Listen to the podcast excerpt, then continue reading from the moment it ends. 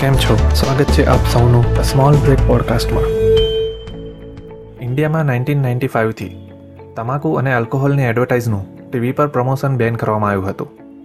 ત્યારથી કંપનીઝ તમાકુ અને આલ્કોહોલ કન્ટેન્ટવાળી પ્રોડક્ટને પ્રમોટ કરવા સેમ નામવાળી પ્રોડક્ટની એડવર્ટાઇઝ ટીવી પર બતાવે છે. મતલબ કે એક લીગલ એડવર્ટાઇઝથી ઇલીગલ પ્રોડક્ટ પ્રમોટ કરે છે, જેને ટેકનિકલ ટર્મમાં સેરોગેટ માર્કેટિંગ કહેવામાં આવે છે. રિસન્ટલી ચર્ચામાં રહેલી વિમલની એડ તેનું એક એક્ઝામ્પલ છે. એડમાં વિમલ ઇલાયચી પ્રોડક્ટ પ્રમોટ કરાઈ છે. જ્યારે કંપનીની મેઇન પ્રોડક્ટ ગુટકા અને પાન મસાલાની છે.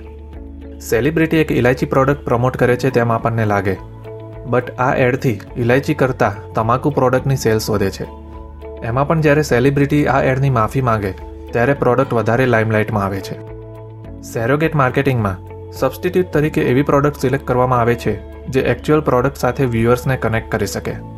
જેમ કે આલ્કોહોલ કન્ઝ્યુમ કરતી વખતે મ્યુઝિક સાંભળવું કાર્ડ રમવા, સોડા પીવી કોમન વસ્તુ હોય છે.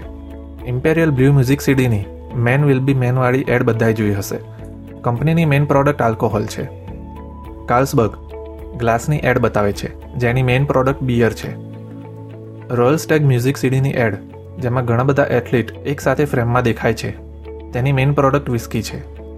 આઈપીએલની team Royal Challengers Bangalore whisky product Royal ચેલેન્જને promote કરે છે.